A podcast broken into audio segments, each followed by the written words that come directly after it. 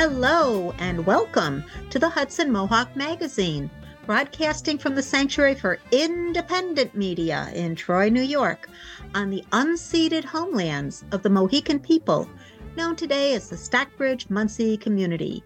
I'm Bria Barthel. And I'm Sina Bazila Hickey. Today on the Hudson Mohawk Magazine, we begin with Mark Dunlea discussing the upcoming United Nations Climate Change Conference known as COP28 with David Schwartzman, a biogeochemist who is active with the Global Greens Climate Working Group. Then Troy librarian Ian Hauck is back to recommend recent books on a variety of topics including fantasy, role play games, an airship disaster, and encyclopedias.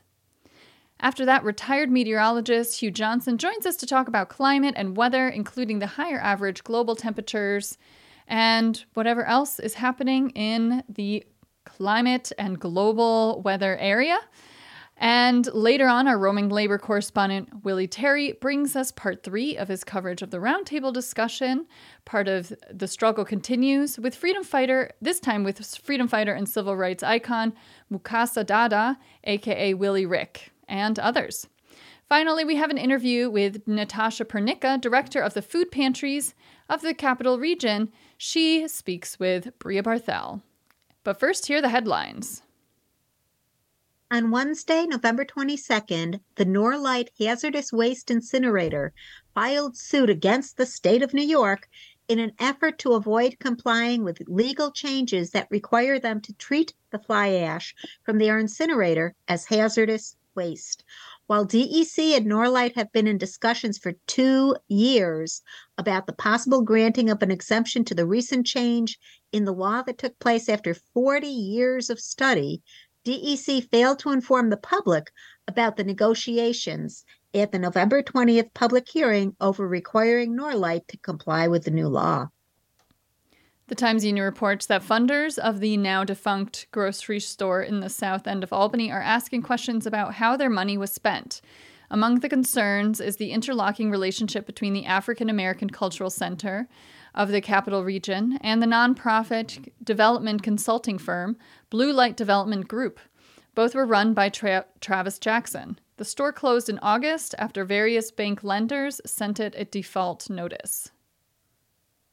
Carver Company, the controversial developer, of the proposed 80 acre wind turbine facility in the port of Coeymans, now says it will not need the tone. Sorry, not need the town to rezone a 364 acre wildlife management area. Carver now proposes to keep the manufacturing portion of the project to land just north of the port that is already zoned for manufacturing. George McHugh, the Coeymans town supervisor who was the former attorney for Carver, was recently defeated in his reelection bid. After a recent public hearing, the city of Albany appears headed to added to adding fluoride to its water system. The majority of New York residents have fluoridated fluoridated water. Opponents allege that fluoride can cause negative health impacts and that the value of using it in water systems to prevent tooth decay is greatly overstated. Most countries in Europe have experienced substantial declines in cavities without the use of water fluorida- fluor- fluoridation. And that's it for the headlines. Can you tell Sina and I are getting over Thanksgiving still? For those of you just tuning in, you're listening to the Hudson Mohawk Magazine, listener supported radio that builds community in Troy and the surrounding capital region through broad grassroots participation. Our content is produced by volunteers.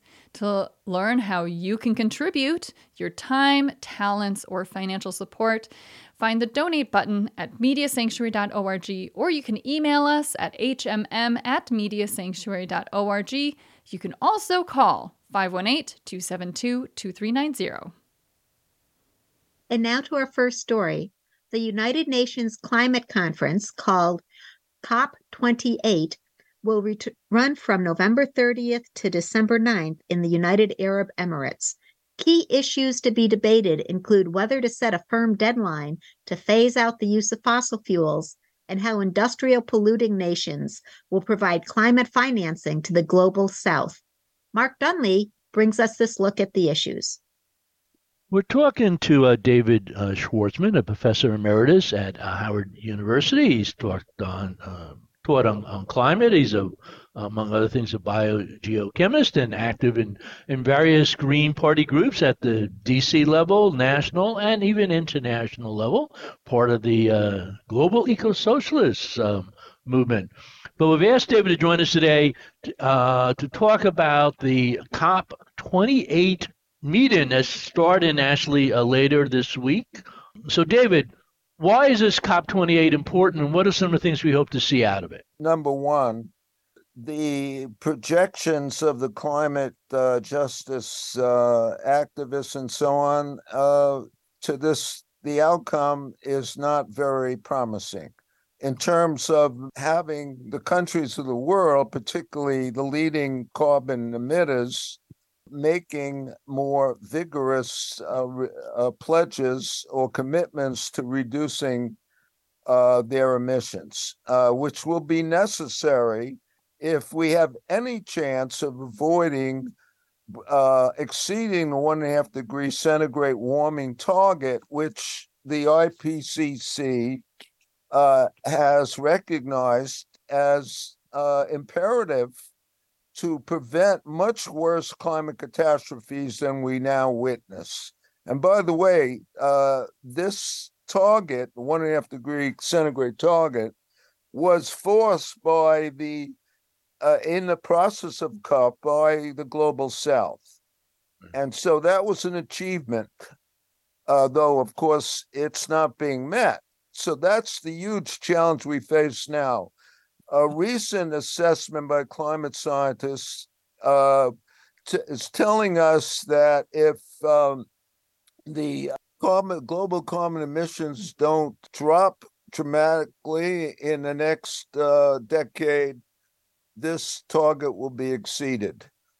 Uh, and and this is in reference to the so-called carb remaining carbon budget that is necessary, that is uh, calibrated to, if it's exceeded, to breach the one and a half degree carbon, uh, the one and a half degree uh, temperature target. Now, so, uh, this COP is taking place from November 30th to uh, December 9th.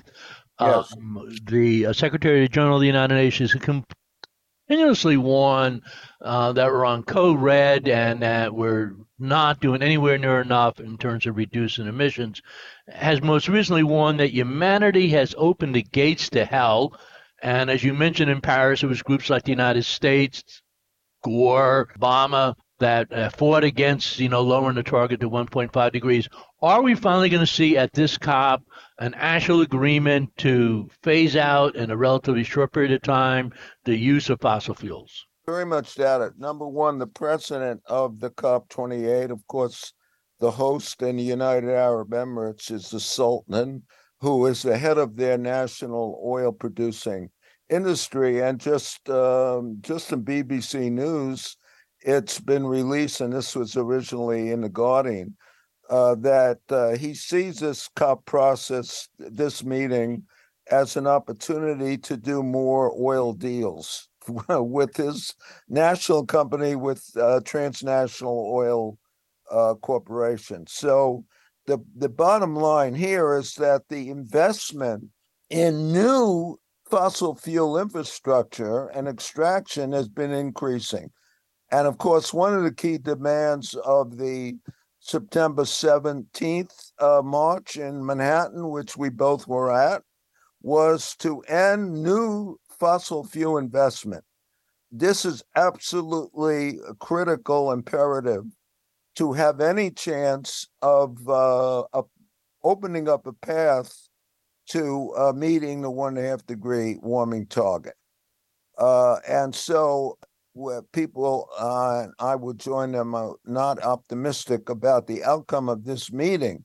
However, and here's the uh, positive note there is increasing appreciation globally that there is an intimate connection between the uh, climate challenge and the continuing wars that are going on in the world. In particular, now, Israel's genocidal war on the people of Gaza. And uh, this, uh, we, I could only mention, you know, the massive demonstrations around the world. I participated in uh, two massive demonstrations, one in the, uh, Washington, D.C., and then in London, where I was at a meeting just early this month. Uh, and uh, we have to uh, congratulate Greta, the uh, leader, one of the big leaders in climate movement around the world, in demonstrating to end the war on Gaza and she was severely criticized for this, but uh, we should applaud her making a connection. And by the way, I, I was in 2011. I wrote a. Uh, we we, we, we got to jump in here because we're running out of run out of time. One of okay, the things that did occur at the last COP was, you know, at least some recognition that the industrial north needs to start really paying to help the global south deal with global warming, this idea of loss and damages. How is climate finance going to play out at this COP? Well, it's not clear whether uh, the global north will fulfill its commitments of uh, that it's already been made.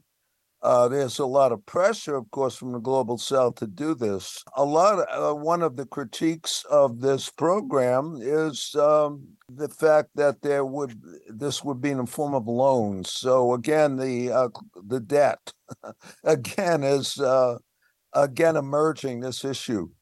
Uh, I would say that uh, the as a member of the Global Greens Climate Working Group uh, we put out a very uh, good demand statement, and uh, it includes a reference to this issue that you just mentioned. And we need, of course, a just transition for all, bringing the global working class into support for this transition, because uh, in many cases now we see that short sighted green um, uh, policies have alienated the working class because it puts the burden on them rather than the fossil fuel uh, corporations and the 1%. What's our inside and outside strategy going into this COP meeting? Yes, well, of course, the uh, uh, the Global Greens actually will have delegates, and I'm sure, and other climate justice uh, groups in the meeting, and these issues will be raised. But uh, more importantly, uh, there will be uh, more pressure from the outside. And again, the linkage between all of these issues and building a more united global movement is imperative to have any chance of defeating fossil capital and its political instruments. And that for me is the priority for all humanity now because unless fossil capital and its political instruments are defeated in a short term, we will plunge into a climate hell much worse than we now witness. And that will 30 seconds. Ally, ally. What, yes. what does Biden want to get out of COP28? I'm, I'm, um, that's not clear. Uh, again, we might uh, I haven't seen really a good analysis of that yet, uh, but uh, we can judge from his embryonic Green New Deal, which is very problematic, but it's uh, arguably better than nothing. And it's certainly better than uh, a future of a Trump election where a Trump will wipe out all environmental climate legislation. Uh, well, David, we're, we're, we're, out yes. of time. We've been talking with David Schwartzman, Professor Emeritus at Howard University, part of the Global Greens movement. And this has been Mark Dunlea for the Hudson Mohawk magazine. Thank you, Mark Dunlea, for that report. President Biden announced on Monday that while a U.S. climate team, including Special Envoy John Kerry and others, will be attending the COP28 conference, Biden himself will not be going. month, we hear book suggestions from librarians at Troy Public Library. This time it's Ian Hauck in Adult Services recommending two novels and two nonfiction books. This is Bria Barthel for Hudson Mohawk Magazine, and I'm back once again for my monthly check in with Ian Hauck of Reference Services and Adult Services at Troy Public Library. Although I'm not sure it's Ian because there's no manga and no anime, but he swears he is Ian Hauck. So, Ian, if it is you, welcome back. Thank you for having me. So let's get to the books. Looks like you have an interesting variety. Yes, thanks. First up is uh, Forged by Blood by Ehigbor Okosun. This is book one of a new uh, fantasy series, The Tainted Blood Duology.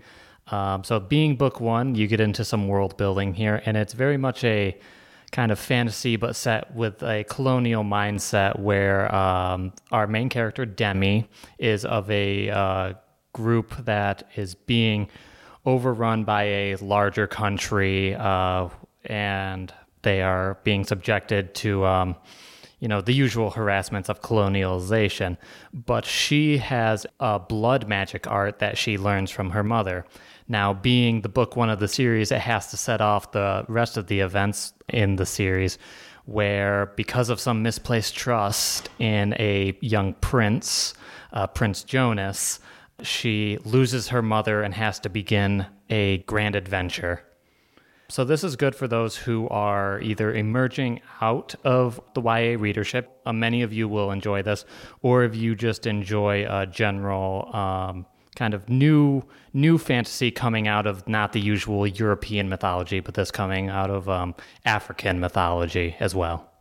Okay, so at least we have fantasy. So I guess you are Ian after all. And the second book? Well, to uh, to throw one into the mix, there is a contemporary romance called Role Playing Role Playing by Cathy Yardley. Uh, this book is about a mother who makes a deal with her 17 year old son. I'll be more sociable if you're more sociable. Um, how she gets around this is that she begins playing an online multiplayer game. So that is at least that was an aspect I could uh, connect with um, which is also interesting being contemporary romance the idea uh, engaging with the idea of online friends being real friends. And that's sort of the buildup. And then you'll start hitting the classic romance beats of oh we don't like each other. I'm more shut in. They're more open. We're talking we're talking. Big event happens in game and and they finally um, fall in love. Um, so a fun, light read uh, for me in, in, this case, in comparison to some of the past recommendations I've given. The only thing that seems to be missing is it's not the making of a Hallmark movie, but I guess it would have to have Christmas in there somehow at this time of year to be Hallmark. It would uh, in this case, although, uh, you know, just a few tweaks, just add the word Christmas in. I'm sure we could get this done. Uh, we'll get our writers together and we'll get it going. okay, I want recognition and the acknowledgement section. Okay, and the next one? Um, so, next is a nonfiction title we have on our shelf. Uh, it's a new one His Majesty's Airship The Life and Tragic Death of the World's Largest Flying Machine by uh, S.C. Gwynne. This is about about the uh, British airship, the R 101. And this was uh, commissioned because there was an approach uh, in the uh, 1920s and 1930s, where the British Empire wanted an easier way to connect its different uh, disparate parts. And what uh, was commissioned was a large airship. The idea being we wouldn't have to sail around all the continents and different countries, we could just fly over them. Um, so the R 101, uh, on its first long voyage, it was supposed to be going to uh, India.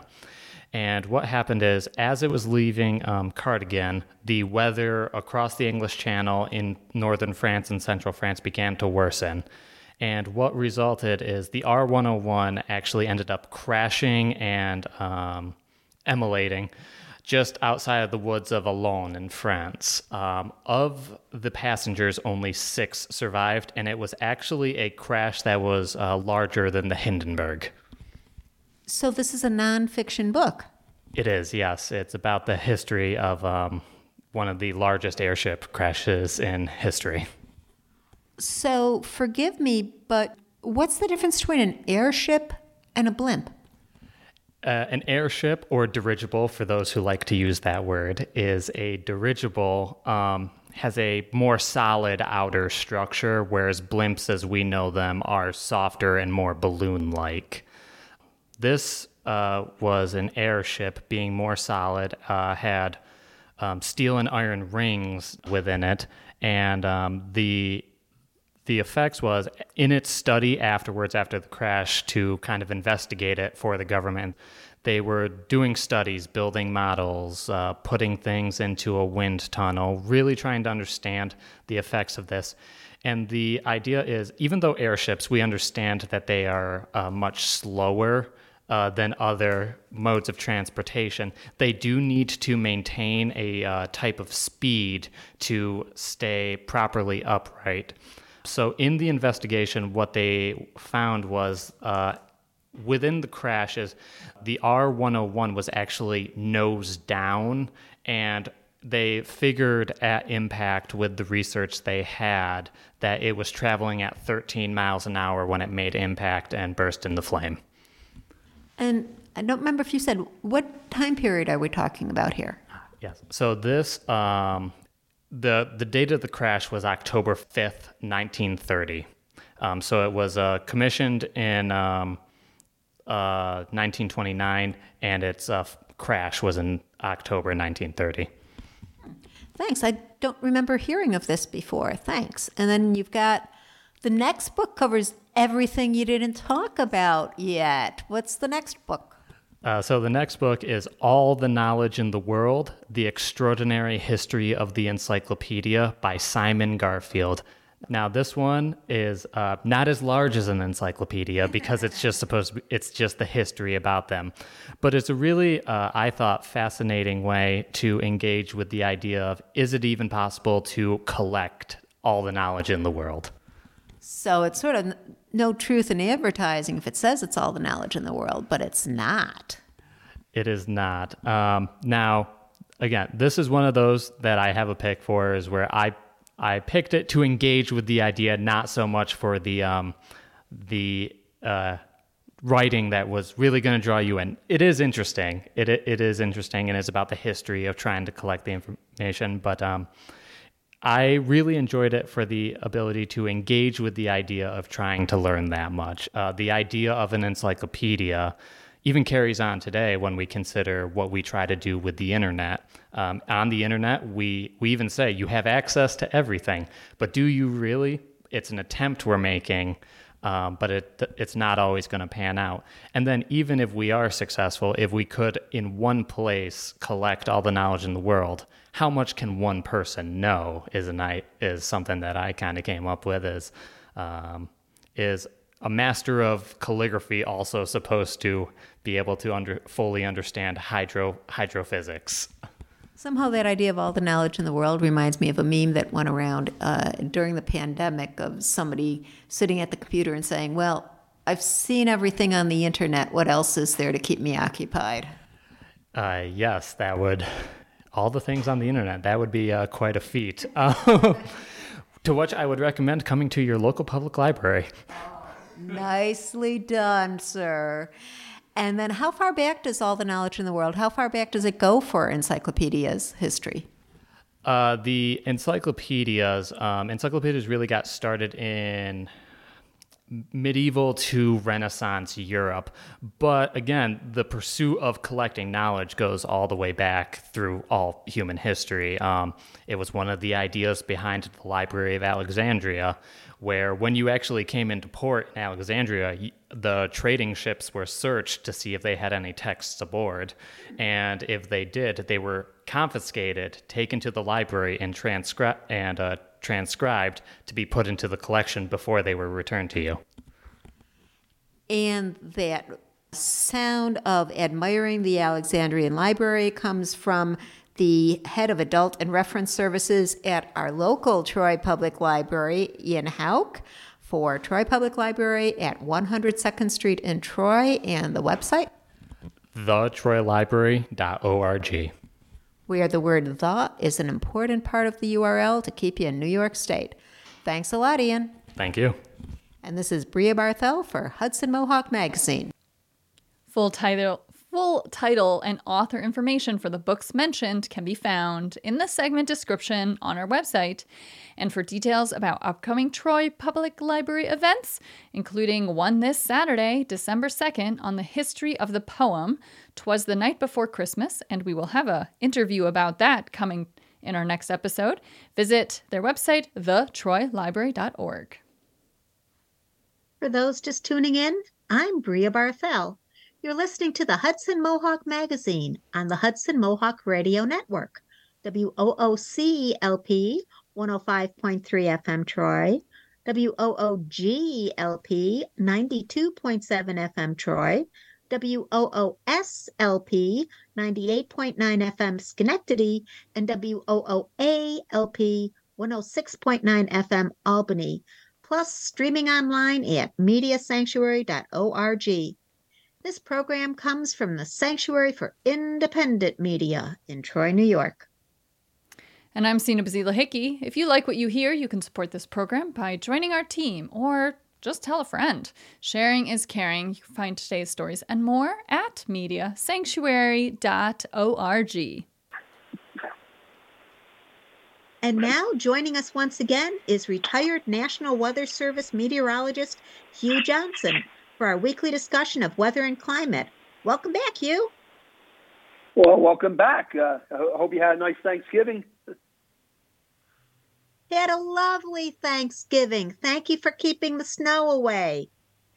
So, yeah, uh, what yeah. other interesting what interesting weather took place this past week?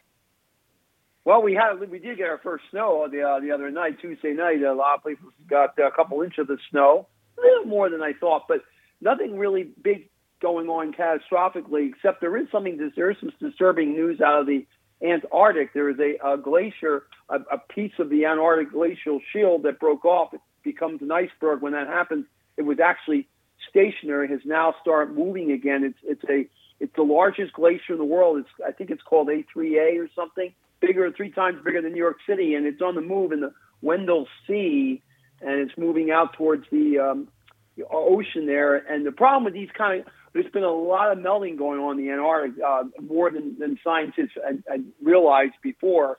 And what's disturbing about that is it could inject a higher sea rise level than we originally thought. And that's not good news because, as you know, there's a lot of people live near sea level. So that's the last thing we need. But unfortunately, it's something that really has to be monitored because, again, this is the Arctic this isn't the uh, the ice on the actual Arctic continent, but it's in the ocean, and that's what's melting, and it's melting faster than even the uh, Arctic ice, believe it or not. So it's something that needs to be monitored. So, well, for the Arctic, go ahead, for the Bria. Arctic ice, I hear that we might have the Northwest Passage after all. That it, we might get a clear passage through the Arctic. Yeah, it might happen sometime in our lifetime. It didn't happen this year, but it certainly could. Uh, maybe next year with El Nino, we'll see, but probably not for at least a few more years because if it happens too quickly, we're really in trouble. So this is just a uh, reminder that the uh, how around the world, like it feels like it's so far away, but really it could really impact, especially New York City. Um, this glacier Yeah. that I believe is called, I have in our notes, A23A. Oh, A23. Yeah, you're right. I, I missed it, one, one number. Yep, you're right. Um, I don't know if you know the answer to this. Do you know how glaciers are, are named? That uh, is there like a n- numerical system that's kind of an interesting name? I'm not sure. I, I you got me. I, I can't really say offhand. Probably something like that, some categorical way. But uh, the bigger ones are named. That is true. So, what else should we know in the way? What is the, what else should we know about the relationship between the melting ice, the um, and the icebergs that are coming up in the north, and how we are impacted by it, but also how we impact the the melting ice? What reminders could you give us on our relationship to this faraway phenomenon? Well, I mean, again, it- it's warmer oceans, warmer temperatures, warmer oceans, more melting, uh, and we got to watch for the in the Atlantic that there is a chance that the Gulf Stream could shut down which would be disastrous. It hasn't done that, but there are some inklings that it has weakened a little bit. So there are many, many concerns, but the main concern is the sea level. Uh, if, you, if you even raise, raise the sea level a few feet, you are inundating a lot more real estate. We're already seeing what we call king tides down in Miami, which are high tides that occur without really any any storms. Just an onshore flow and an astronomical high tide is all you need. And tonight's a full moon, by the way, so that's giving us a higher than normal tide because of that. So yeah, there's definitely some things that we have to really watch with the melting ice. It's it's very very disconcerting. So I was going to ask you about that with the Monday night having a full moon. I've always wondered is it just tides that the full moon affects or does it have any other impact on weather? A very good question. It, it indirectly affects the weather. The tides, you just you got, came on a, an interesting note. The tides change in water can actually change the temperature of the water a little bit, which of course can interact with the atmosphere and produce some some you know some change in, in the atmosphere. Uh, and what I've noticed is that some of the biggest nor'easters have occurred during full and and uh, new moons because those are when the tides are the highest. Uh, when there when you have a half and a half moon, it's the, the gravity of the sun and the moon are actually working against each other.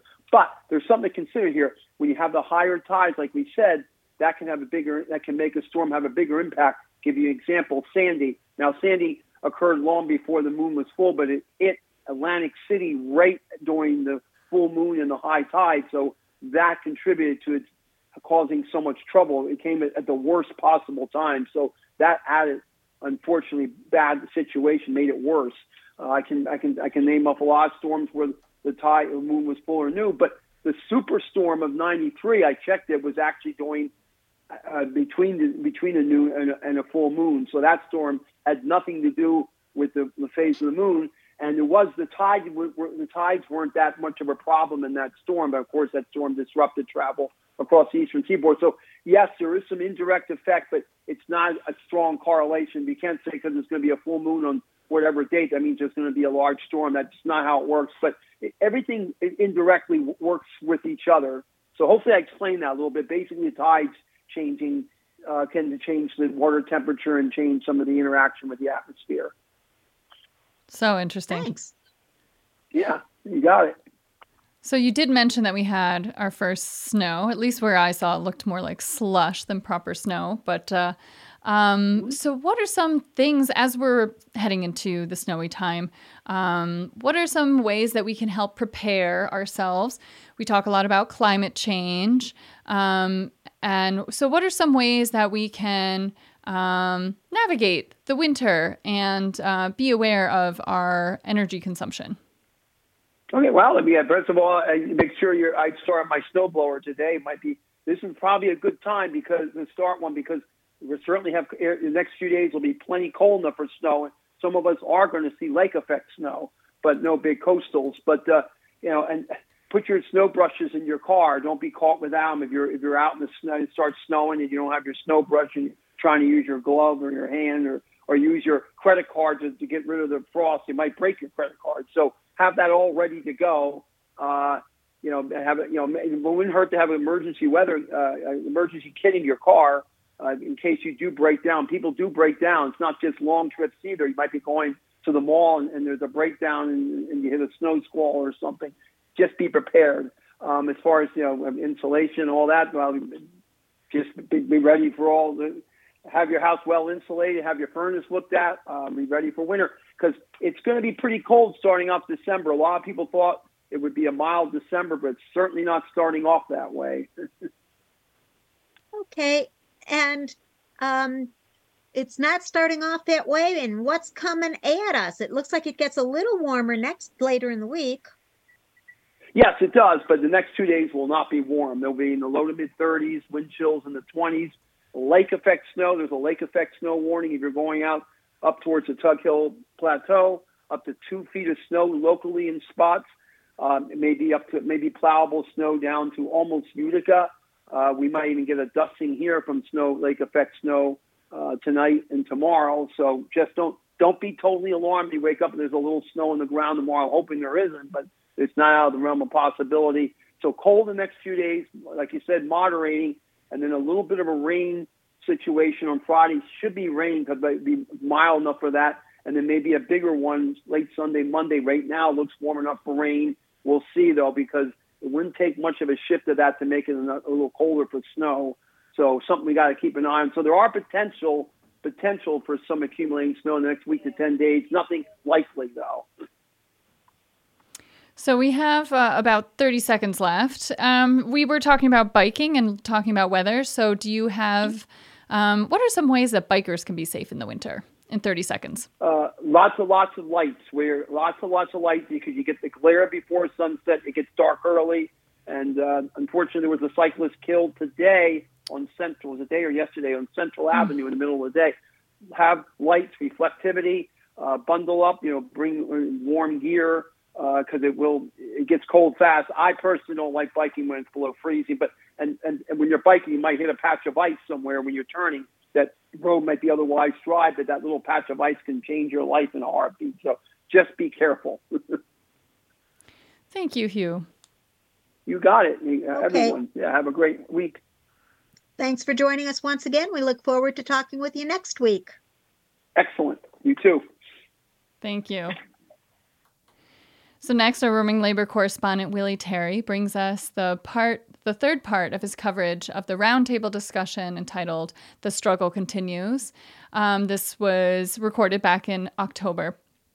Participants in this uh, seven-part series include the freedom fighter and civil rights icon Mukasa Dada, aka Willie Rick, as well as correspondents Carlos Daflar, a poet who was involved in the 1968 Poor People's Campaign, and Carlos's son, Angel Martinez, a uh, professor of history at Hunter College in New York City. When we came together, we got exposed to a situation that was happening all over the world, and we learned a word called imperialism and imperialism is when capitalism operated all over the world and take everybody's natural resources, kill them, commit genocide on them like they're doing in Palestine. You see today, they're doing the same thing in the Congo. They're doing the same thing in South Africa. And they're doing the same thing in Central and South America. So when we came together in SNCC, all the people around the world that's rebelling against imperialism, all the people around the world that's fighting for freedom, we join in with them. And today we stand with freedom fighters worldwide, and we're fighting against imperialism. And with people that stand up, like for warriors like Castro, we stand with Fidel Castro. We stand with Russia and China, Russia that's fighting the war against uh, the United States in in uh, Ukraine, wherever it's. Yeah, we join we stand with them. We stand with China. We stood with Vietnam when they was fighting against the United States. And anybody that's fighting against imperialism is our friend. And we recognize that we'll never be free until Africa's free because we're African people. And that our fight is for Africa. We need to liberate Africa where we would have a land, we would have diamonds, gold, oil, rubber, zinc, and all the natural resources that it'll take for us to develop our people worldwide. So SNCC taught us to be revolutionaries. no, I got a question. I got a question. Oh, okay. So um, I guess my question for Brother Mukasa is uh, what um what what what lesson can you impart to all these younger generations? I mean, people even younger than me. I'm I'm dealing with people even half my age, and that's saying something. Yeah. I mean, what's um what's something that that's a message that let them know that you know this is still their struggle too. I mean, I'm seeing a lot of young people uh, uh, condemning Israel for for the genocide in Gaza, and uh, there's a lot of consciousness among young people building on the other end of Africa, Sahara, we Western Sahara. So I mean, what message can we impart that really brings forth to say, hey, you know, it's great you're out there, but we need to be internationalists and anti-imperialists too. What message can we send to them? Well, we need to get message SNCC gave us all SNCC. When we came together at we became a mighty force. And so organization definitely is your one of your greatest weapons.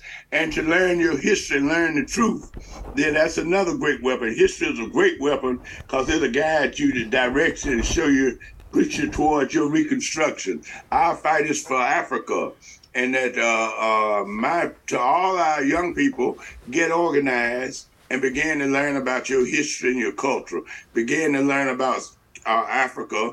At the same time, began to learn about revolutionary nations and groups and individuals like Malcolm X, like Fidel Castro, like Kwame Nkrumah, like Sekou Toure, like Lumumba in the Congo, like uh, all freedom fighters. Most of them you never know their name, but there are so many out there. And oh, we, yeah. And we need to bring these groups together, and we need to let all these little brothers that got gangs know that uh, you're our freedom fighters, and we got to train you to be freedom fighters, and you are soldiers. And we want to guide you where you can begin to fight for your liberation and freedom. And that if you are good gang and you're a real gang, then when the brink truck come through your neighborhood, you'll take it over and send us some money for the revolution. But if you're fighting among yourselves, you're just a puppet for imperialism and your enemy. So all y'all little young brothers and sisters, let's come together and, and, and, and begin to do stuff to fight together instead of fighting over the white man's money. And money ain't nothing but paper with their picture on it. And we come from Africa. We got diamonds and gold and oil and silver and copper and pearl and cobalt and manganese. And we're the smartest people in the world. We need revolution. So SNCC called for us and it led us to the truth. My wife tell me I'm preaching too loud. And I started preaching, I started hollering, I started screaming, but she have to slow me down sometimes. Okay, baby. we have to prepare to fight and tell our people the truth and let them know the truth and let them know who we are. Because once we once we began to demonstrate and protest, the truth just kept coming at us. And now we began to see the truth on a worldwide level. And we know that we are part of every struggle. That's why we feel that we are intimate part of what's going on in Palestine today and watching the Zionists and the imperialist United States and NATO and the punk United Nations kill and commit genocide on the people in Palestine. Long live Palestine. But I just wanted to say we also have to think about not only Freedom Summer, the Freedom Riders, but the National Black Anti-War Draft Union in Bogota, which I was a member because I was young in mm-hmm. high school. But I want to, you know, we have to honor that. We have to honor our anti-imperialist struggle that in 1966 that we were a human rights organization. We were not a civil rights organization. We have to clarify that because we were fighting for the liberation of people not what they call accommodations of some type of thing where some people were slick and became some type of leaders and all that. But we were fighting for the dignity of human beings from imperialist madness that exists to this day. And now we see it as manifesting to the Palestinians that we fought against it. And when we spoke out that we were a human rights organization and we supported what happens in trouble. You know, that question what Angel asked about the uh, young people, that's a very important question in terms of today because young people really need, you know, to uh, know the history and, and, need direction. And all those talking about are, making their own history and their own direction. Mukasa, what do you think of uh, Black Lives Matter movement? Uh, Black Lives Matter just remind me of SNCC when they, they were killing us, murdering us, and doing everything, mm-hmm. and all this stuff that's happening. Everybody just come together and they came together and threw bricks, balls, demonstrated, and said hell no and whatever. And when we were out there like that, scattered like that, we came from everywhere demonstrating and protesting. Ella Baker called us together and said, y'all need to unite and form an organization and you'll be even a greater weapon. Mm-hmm. And that's, I'm looking for the point that uh, Black Lives Matter will come together and form one organization and begin to have an objective uh, like Pan-Africanism, began to uh, uh, teach history, where we could begin to see the Africa and our history and culture, and began to see imperialism for what it is and what it's doing and how we got to fight it. And definitely, you fight it when you uh, uh, come together as an organization. So one of the things that SNCC told us we need to be organized, and everywhere that SNCC sent us, as uh, when we went down to represent SNCC in every city and town and that we went in, the first thing we did was form a local organization, create local leadership, and then we go and get the youth and get us a youth movement, and we would uh, uh work with that and and and uh, guide them direct. We even create freedom schools. I was teaching school down there, brother Africa. freedom. I was a school teacher, freedom school, formed freedom schools, and taught freedom songs and did everything and gave people uh, uh, taught people not to be afraid and to to attack. So we began on the offense. We were on the offense. We were attacking anything wrong in our community that we saw. So Black Lives Matter gonna have to come together and form an organization and become. Because right now, Black Lives Matter is spontaneous. Right. But if you come together and form an organization, they'll become a weapon uh, uh, for uh, the liberation of our people. Right. I, I know you talked about the importance of uh, Africa, and I know that you know when you worked with Kwame Ture, you know that was one of his passions. I raised that boy. Right. okay. but we're gonna talk actually about that too. But what do you think are the most important problems or issues that we have in the black community in, in America, or the most important issues that, that's going on in America today? Uh, not just in America, but the most important thing we could ever do, uh, uh, link ourselves with our brothers in the Caribbean, West Indies, and, and, and South and Central America, and anywhere we find ourselves, and with Africa. And that's what Marcus Garvey called Pan Africanism. And we link ourselves together and realize that if you fight and want liberation, you got to fight for something. And our fight is for Africa. And everywhere we have seen people fight and struggle and whatever and, and, and make any progress, they were fighting over land. And our land is Africa. Palestine is fighting over land, Palestine. China is fighting for China. and That's why they're going to take Taiwan soon. And that uh, all our, that's why our brothers in South and Central America are, are, are fighting. And Russia has played a role in all this by giving people guns, weapons, and training. And Putin came to Africa and stayed over 10 years, gave us guns, bombs, weapons, ammunition, money, bus, food, toothpaste, toothbrushes, uh, food, and everything, helping us work for our liberation. And so the most important thing is realize that we have to fight for a principle. And the principal cause we're fighting for is socialism, an economic system that says everything in the world belongs to all the people diamonds, gold, oil, silver, copper, pearl, everything. And we all have a piece in that. The organization SNCC was mentioned a few times. That's SNCC, the Student Nonviolent Coordinating Committee, a major group in the 1960s U.S. Civil Rights Movement. This was part three of the roundtable. The struggle continues. Hear other segments at mediasanctuary.org and in future episodes. And as we come off of a holiday centered around food, we end our program with this interview by Bria Barthel about the ever increasing demand on food pantries by people trapped uh, in low income and high prices. This is Bria Barthel for Hudson Mohawk Magazine, and I'm here with an important message from Natasha Pernicka of the Food Pantries for the Capital District. Natasha, in my email today, I got a video from you about the challenges the food pantries are facing. Tell us a little bit about that. I would love to, and thank you so much for having me today. Unfortunately, um, we all know that food is a basic need and it's been very challenging since COVID. However, hunger didn't stop when the COVID emergency ended. In fact, here in New York's capital region, as a coalition of nearly 70 food pantries, first quarter already, we're seeing a 30% increase in community need.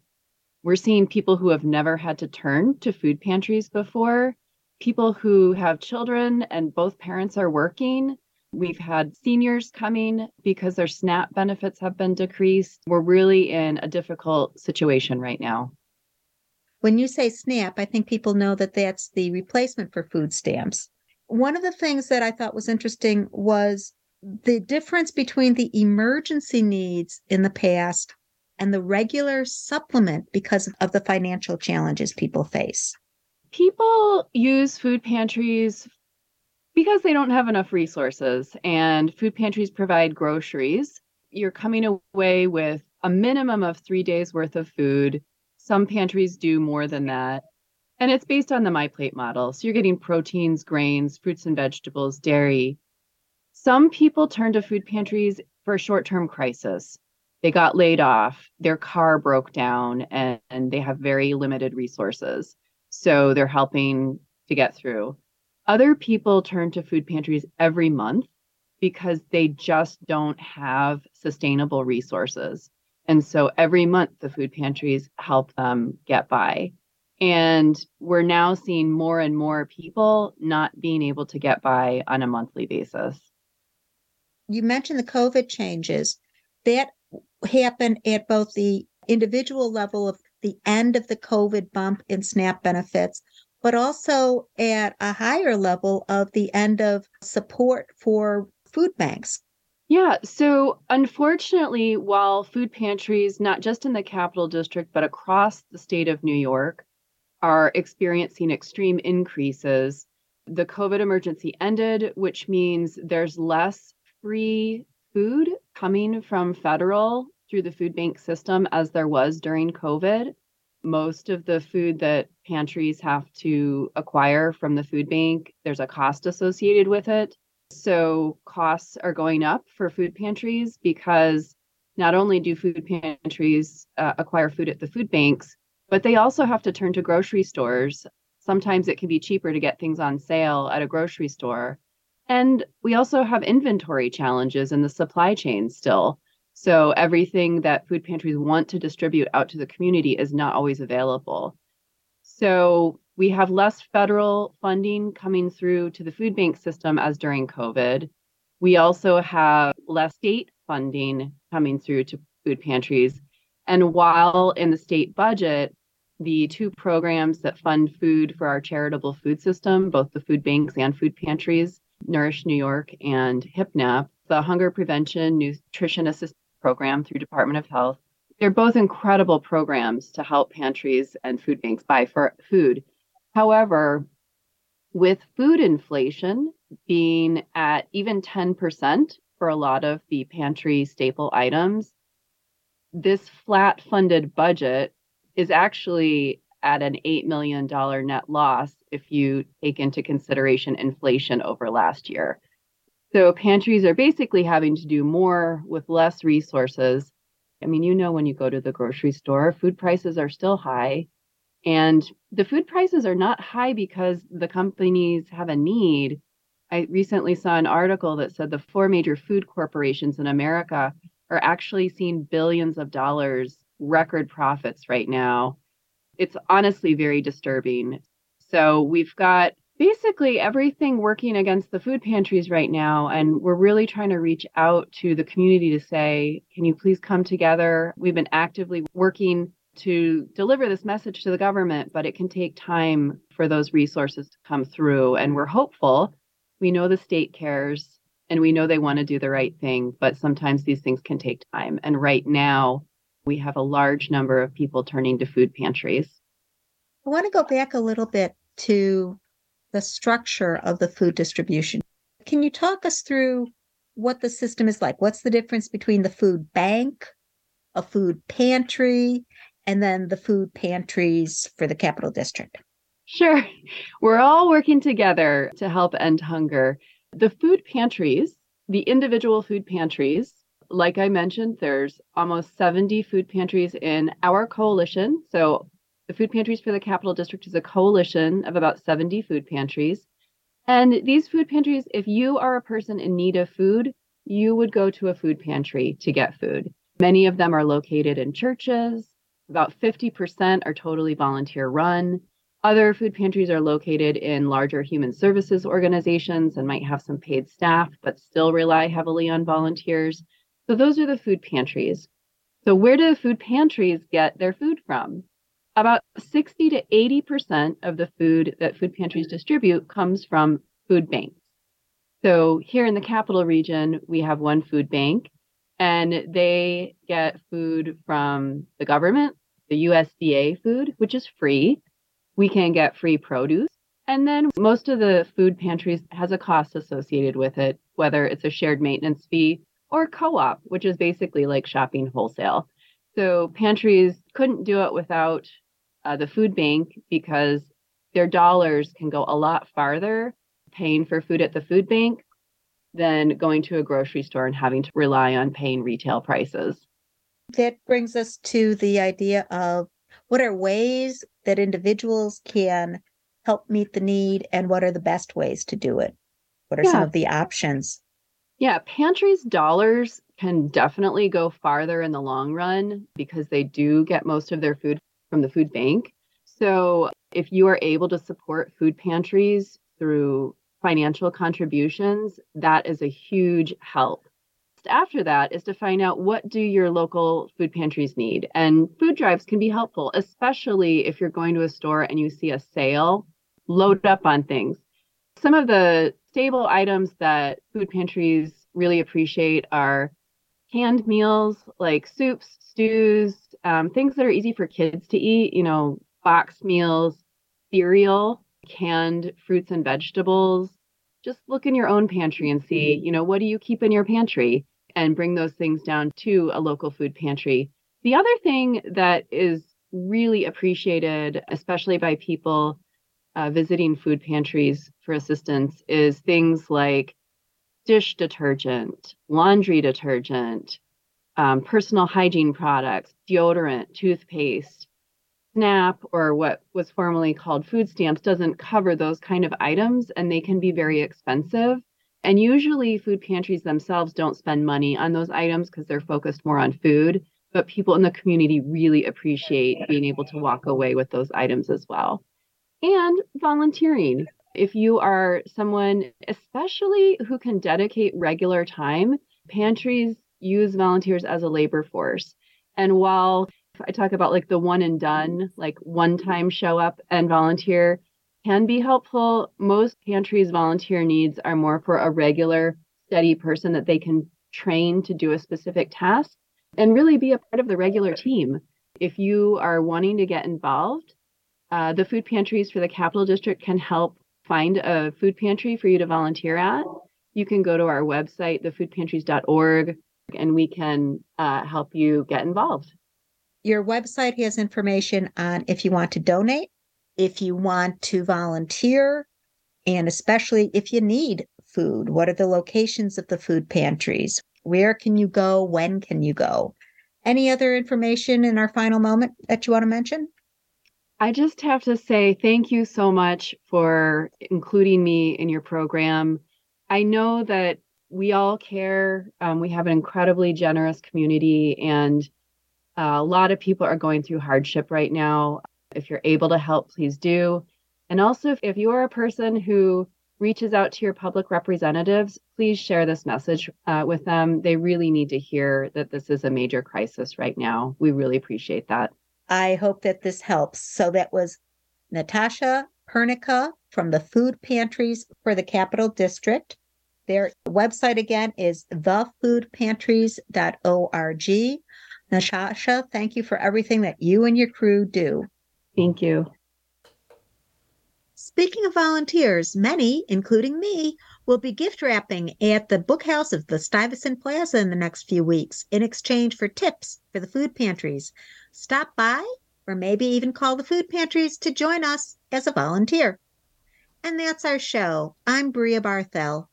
And I'm Sina Bazila Hickey. We want to thank all the other volunteers, in addition to Bria Barthel, who made this episode possible. Mark Dunlea, Willie Terry, Hugh Johnson, thank you. And thanks to you, our listeners, for making this all worthwhile.